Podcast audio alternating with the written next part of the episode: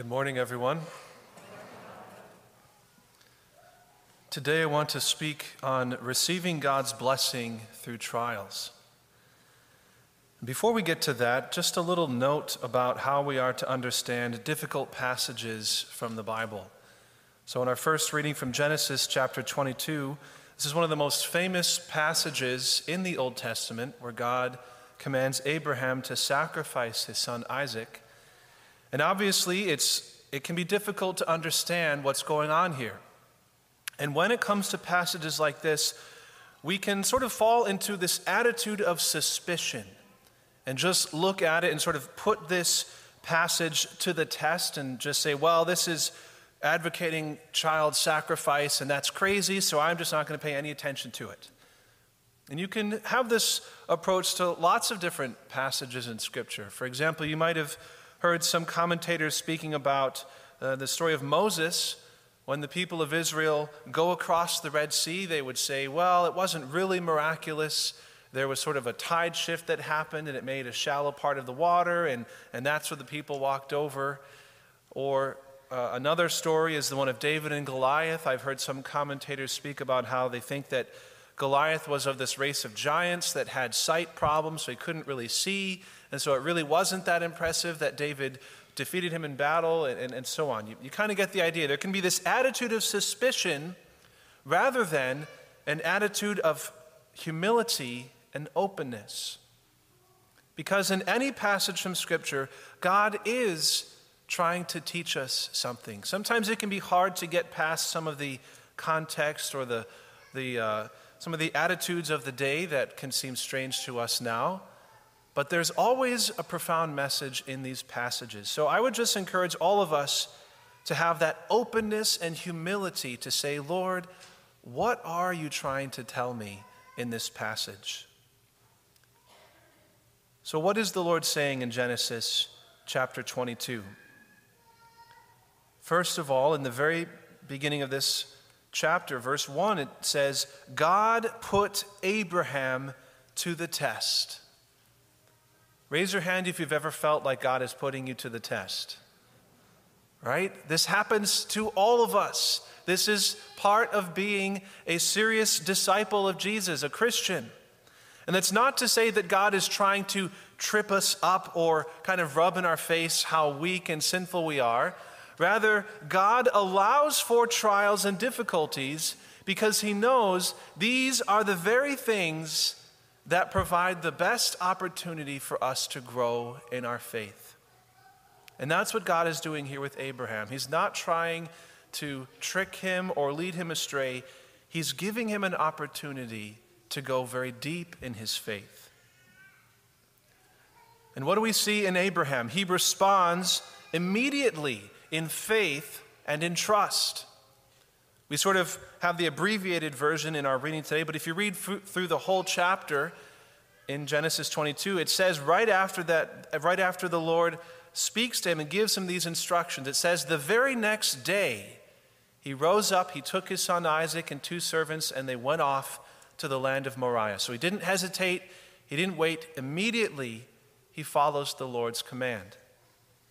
And what makes this even more remarkable is if you understand the context. God had given Abraham a promise that he would have uh, many generations after him to come, that God would bless him abundantly with many offspring. The problem was, Abraham and his wife Sarah were barren, and they were old. They had no children. So they're probably thinking throughout all those years and decades, Lord, any day now, we're ready for that promise to be fulfilled. And finally, they come to the end of their life. They're both elderly. And I'm sure there must have been times when they struggled with doubts and, and wondered how God was going to fulfill that promise. And then some angels show up and they speak to Abraham and tell him that Sarah is going to conceive and bear a son.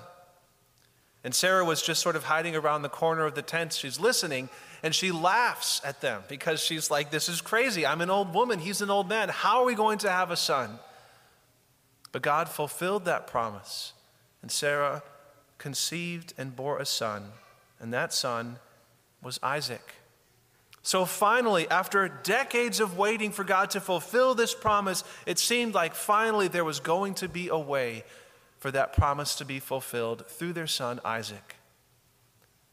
And then this happens God asks Abraham to sacrifice his only son, his beloved, that, that sign of the fulfillment of God's promises. And despite all of that, Abraham responds immediately in faith and in trust. And what do we see next? Abraham perseveres through the time of doubt and fear that he, that he must have experienced between the time of God's command and the time of the actual carrying out of this. So, again, if you read through the full chapter, it says that they traveled three full days before they arrived at Mount Moriah. So, imagine that. Those days, those hours of contemplating what was to come, of how this was going to play out, of what God was going to do, how difficult that must have been. But Abraham persevered through it all. And what do we see in the end? That God comes through.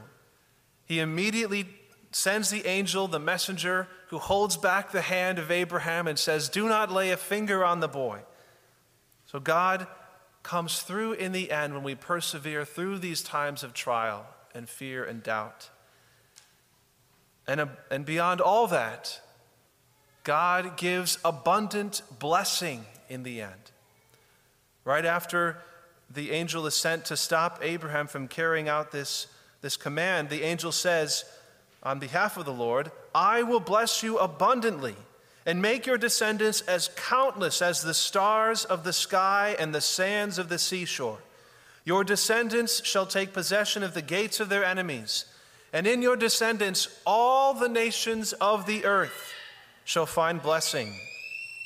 All this because you obeyed my command. So that is the message of Genesis 22. That when God puts us to the test, he invites us to respond in faith and trust, to persevere through the time of doubt and fear. And if we do, that God absolutely will come through in the end. And that when we stay close to Him, he blesses us abundantly. And the problem with this whole process is the evil one at every stage is trying to mess things up. He's trying to lead us astray. So, in the beginning of that, when we experience that being put to the test, the devil is right there sowing his seeds of doubt.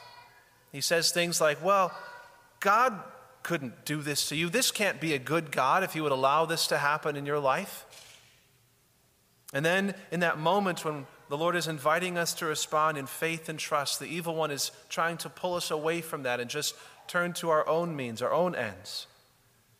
And most of all, I think the most perilous part of this whole process is that time of persevering, that three day walk to Mount Moriah when you're contemplating all of these things and second guessing yourself and wondering how this is going to work out, that is where the devil absolutely ramps up all of the spiritual warfare, trying to lead us to give up, to turn away.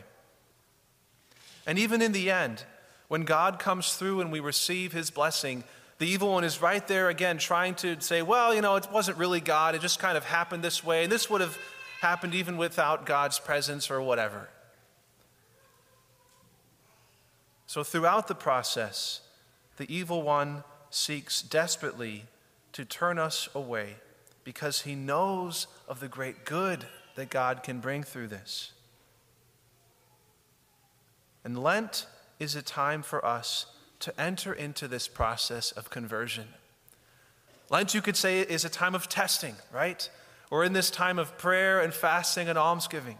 We're now on the second Sunday of Lent. Maybe some of us have already begun to struggle with some of our, some of our penances, you know, giving, giving in to those temptations to have that extra piece of bacon or the, the coffee or whatever it may be. But there's still time to get back on track. You can still uh, go, go back to these initial commitments that we've made. And the Lord gives us this season every single year because of the great grace that can come from this. When we enter into this time of, of trial and testing, trusting and persevering in God's grace, He blesses us abundantly. And the greatest proof of this, of all, is the very life of Jesus Himself. Jesus was absolutely put to the test in the most profound way of all through his passion and death on the cross. And we know this was difficult for him because in the Garden of, of Gethsemane, during his agony in the garden, he cried out to his Father and said, Lord, please let this, this chalice pass from me. And he was sweating blood because it was such an intense time as he was awaiting what was to come. But he responded with faith and trust. Immediately after making that prayer, he says, But not my will, but yours be done. And certainly he persevered through the time of trial along the way. For him, the, the three day walk to Mount Moriah was that, that long walk to Calvary. Jesus didn't have a quick and easy death, but it was drawn out over a full day with, with beatings and being scourged ahead of time and slowly dying of suffocation on the cross and blood loss. And through all of that, he persevered. And what happened in the end? Even though it appeared that Jesus himself had been defeated and killed, he rose from the dead and he, and he brings to us the great glory of the resurrection. This tremendous blessing that God gave to him first is now extended to all of us if we receive him and follow after him in our own lives. This process of conversion, if we allow it to play out in our lives, truly leads to transfiguration in a sense. That's why the gospel today is paired with this reading from Genesis. The three apostles, Peter, James, and John, are led up to a mountain apart by themselves, and Jesus is transfigured before them. And they're given a little inkling of the glory that is to come. And God wants to do that in all of our lives. Through this process of deeper conversion, He wants all of our lives to be transformed. And some have asked, well, what does that look like, Father? What is that process of transfiguration? Well, it doesn't usually mean that you literally start glowing. I mean, I may have seen Father Matthias glowing once or twice, but that's a little unusual. Mostly, it means this tremendous peace and joy that only God can provide in our lives. It's the slowly, uh, uh, the slow process of, of taking away our patterns of sin and brokenness and, and replacing them with the love and the joy that God alone can provide. It's the taking away of the burdens of this life and replacing them with the yoke of Jesus, which is gentle and easy. It's the promise of hope that all of us live in through the death and resurrection of Jesus. That's not to say that all of our problems will go away, but there's this great blessing of having Jesus walk with us every step of the way. This transfiguration that truly happens over time in each of our lives if we allow God's grace to go deep in each one of us. So, when that moment of testing comes, whatever it is, whether it's a difficult situation with a child at home, something at the workplace, a big life decision that might have all kinds of serious implications. Whenever that moment of testing comes, let's invite Jesus immediately into that process. He wants to walk with us every step of the way to help us to respond in faith and trust, to help us to persevere throughout the whole time, so that in the end we can experience the great blessing of God, that transfiguration in all of our lives. Because if we do this, if we stay with the Lord, we'll experience God's blessing not only in this life, but ultimately and eternally in the life to come.